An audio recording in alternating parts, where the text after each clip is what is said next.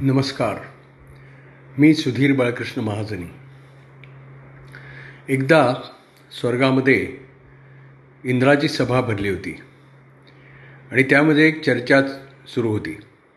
त्या ठिकाणी देवगुरू बृहस्पती उपस्थित होते.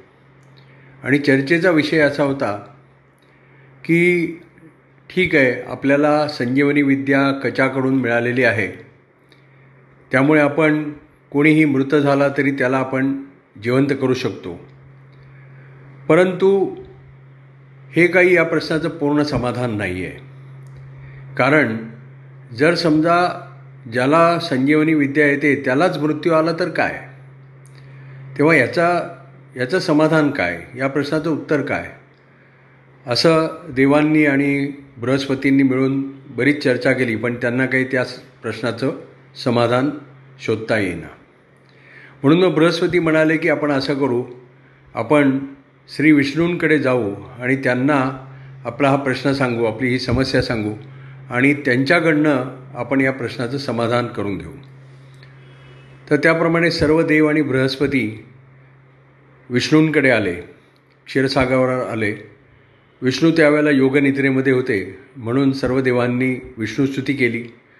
नमो विश्वसृजय पूर्वम विश्वम तदनो बिभ्रते अथ विश्वस्य संवर्त्रे तुभ्यम त्रेधा स्थितात्मने हे विष्णू या जगाची उत्पत्ती या जगाचं पालनपोषण आणि या जगाची जगाचा लय हे सर्व तुझ्याच अधीन आहे.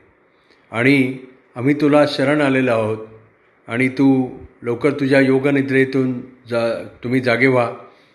आणि आमचा एक प्रश्न आहे तुमच्यासमोर तो आम्हाला तुम्हाला सांगायचा आहे. त्याप्रमाणे त्यांनी विष्णूंची प्रार्थना केली स्तुती केली आणि विष्णू योगनिद्रेतून जागे झाले. त्यांनी पाहिलं की सर्व देव इंद्रासह आणि बृहस्पतींसह समोर आलेले आहेत. तेव्हा विष्णूंनी मंद स्मित केलं आणि त्यांना विचारलं की आपल्या इथे माझ्याकडे येण्याचं प्रयोजन काय आहे? तेव्हा इंद्र म्हणाला की हे विष्णू आम्हाला संजीवनी विद्या तर कचाकडून मिळालेली आहे. कचाने शुक्राचार्यांच्याकडून विद्या मिळवून आणलेली आहे. परंतु आमचा प्रश्न असा आहे की समजा ज्याला संजीवनी विद्या येते त्यालाच समजा मृत्यू आला तर काय करायचं? त्यामुळे मृत्यूवर मात करण्याचं हे काही अंतिम समाधान नाही आहे हे काही अंतिम उत्तर नाही आहे तर याच्यासाठी काहीतरी दुसरा उपाय शोधला पाहिजे. म्हणून आम्ही तुमच्याकडे आलो आहे तर तुम्ही आम्हाला याच्यावरचा उपाय सांगा. त्याबरोबर विष्णूंनी क्षणभर विचार केला. आणि त्यांना सांगितलं की होय याच्यावर एक निश्चित उपाय आहे. आणि तो उपाय म्हणजे तुम्ही क्षीरसागरामध्ये मंथन करायचं समुद्र मंथन करायचं. आणि समुद्राच्या पोटाशी अमृत आहे. आणि ते अमृत वर आलं समुद्राच्या वर आलं की तुम्ही ते अमृत घ्यायचं आणि अमृत तुम्ही प्यायलात की तुम्ही अमर व्हाल. तर देव म्हणाले की हे विष्णू पण हे कार्य आमच्याच्यानी जमेल का आम्हाला? कसं करायचं आहे समुद्रमंथन?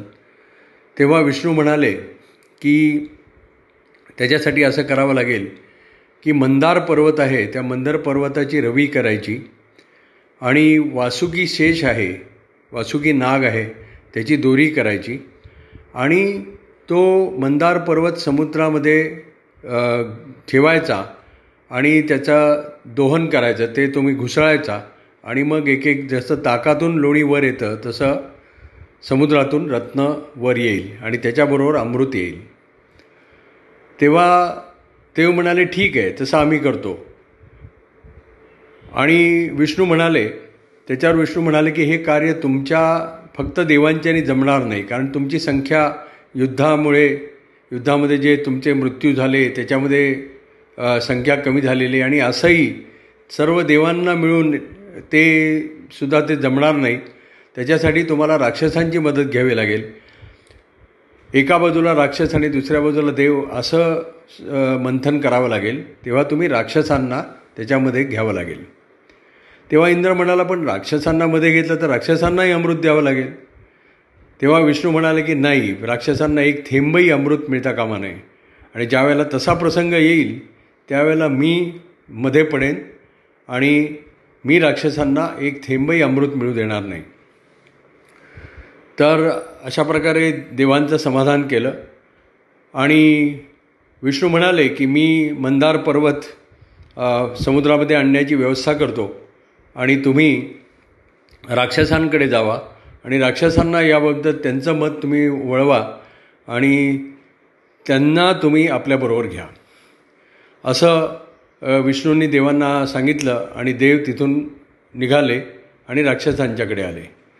दरम्यान विष्णूंनी अशी व्यवस्था केली की त्यांनी सुदर्शन चक्राला आज्ञा दिली आणि सुदर्शन चक्राने तो जो मंदार पर्वत होता तो सबंध असा पृथ्वीपासून कापून वेगळा केला आणि वासुकीला सांगितलं की तू या पर्वताच्या भोवती वेटाळी घाल आणि समुद्रावर आणून ठेव आणि मग ते देव आणि राक्षस आले की समुद्रावर त्याच्या त्याला ठेवायचं आणि मग ते तुझ्या उपयोग करून ते मंदार मंदाराची रवी करून समुद्रमंथन करतील. तर अशी सगळी व्यवस्था झाली. देव इकडे राक्षसांकडे आहे आले. आणि राक्षस हे शुक्राचार्यांच्या बरोबर त्यावेळेला त्यांची सभा चालली होती. आणि तेवढ्यामध्ये त्यांना निरोप आला की देव देवाधिदे देवांचा राजा इंद्र तो आपल्या सभेमध्ये आलेला आहे आणि त्याला बोलायचं आहे राक्षसांची. तर त्याप्रमाणे तो शुक्राचार्यांनी परवानगी दिली आणि देव देवांच्या म्हणजे इंद्र त्या राक्षसांच्या सभेमध्ये आला. आणि त्यांनी सांगितलं की मला मी एक समस्या इथे आपल्याकडे घेऊन आलो आहे आणि त्याचं समाधानही घेऊन आलो आहे माझी समस्या अशी आहे की तुमच्याकडे संजीवनी विद्या आली माझ्याकडे आमच्याकडे पण संजीवनी विद्या आलेली आहे शुक्राचार्यांच्या कृपेमुळे. परंतु आमचा प्रश्न असा आहे की जर समजा ज्यांना संजीवनी विद्या येते त्यांचंच समजा काही झालं त्यांनाच मृत्यू आला तर मग पुढे कसं करायचं? हा प्रश्न तुम्हालाही आहे आणि आम्हालाही आहे. मग त्या परिस्थितीमध्ये आपण मृत्यूवर मात कशी करायची? तर तेव्हा सगळ्यांना तो राक्षसांना तो विचार पटला आणि ते म्हणाले बरोबर आहे पण याच्याकडे याच्यासाठी तुमच्याकडे काय उत्तर आहे? तुमच्याकडे काय याचं समाधान आहे?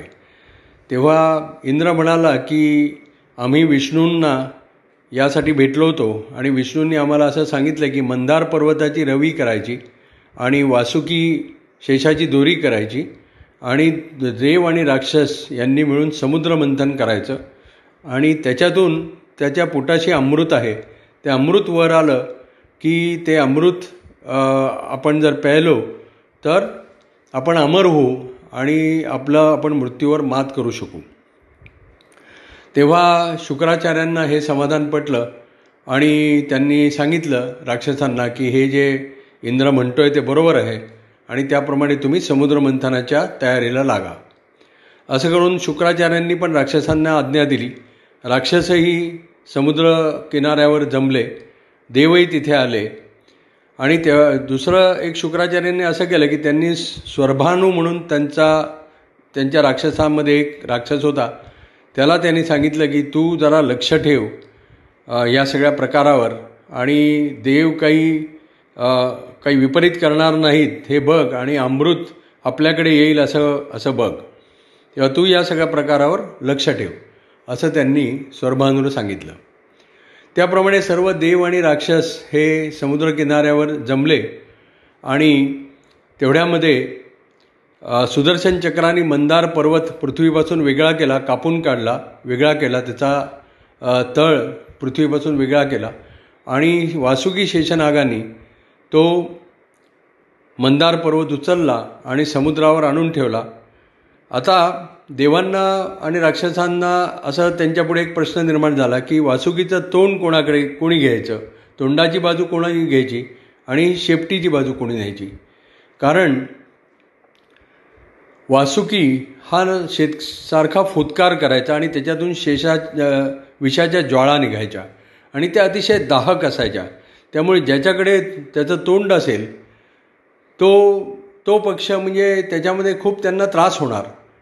आणि ज्यांच्याकडे शेपूट आहे त्यांना काही त्रास होणार नाही. त्यामुळे मग परत देव आणि राक्षस यांच्यामध्ये भांडण सुरू झालं की कोणी तोंड पकडायचं आणि कोणी शेपूट पकडायची. याच्यामध्ये परत भांडण सुरू झालं.